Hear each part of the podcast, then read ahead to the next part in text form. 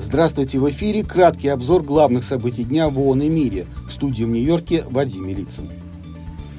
Незаконная аннексия Крыма России в 2014 году привела к навязыванию российского гражданства, законов и порядков во всех сферах жизни на полуострове. Оккупационные власти подавляли оппозицию, совершая серьезные нарушения прав человека и международного гуманитарного права.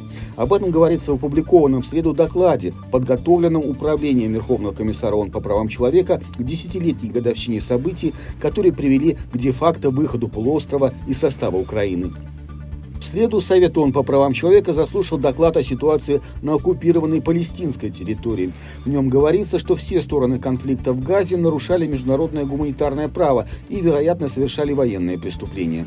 Авторы доклада призывают к дальнейшему расследованию для установления виновных и преодоления ситуации с укоренившейся безнаказанностью. Верховный комиссар ООН по правам человека Фолькер Тюрк обратился к Израилю с требованием прекратить применять практику коллективного наказания, а к палестинским боевикам немедленно освободить всех заложников. Украина пожертвовала более 7 тысяч тонн пшеницы жителям Судана, где с апреля 2023 года продолжается вооруженный конфликт. Предоставленного объема зерна хватит на то, чтобы в течение месяца обеспечивать питанием около миллиона суданцев. Пшеница была передана в рамках инициативы «Зерно из Украины» и будет распределена Всемирной продовольственной программой. В настоящее время почти 18 миллионов человек в Судане сталкиваются с острой нехваткой продовольствия. По прогнозам Международной организации гражданской авиации, в первом квартале 2024 года объем пассажирских авиаперевозок будет на 2% выше, чем в 2019 году.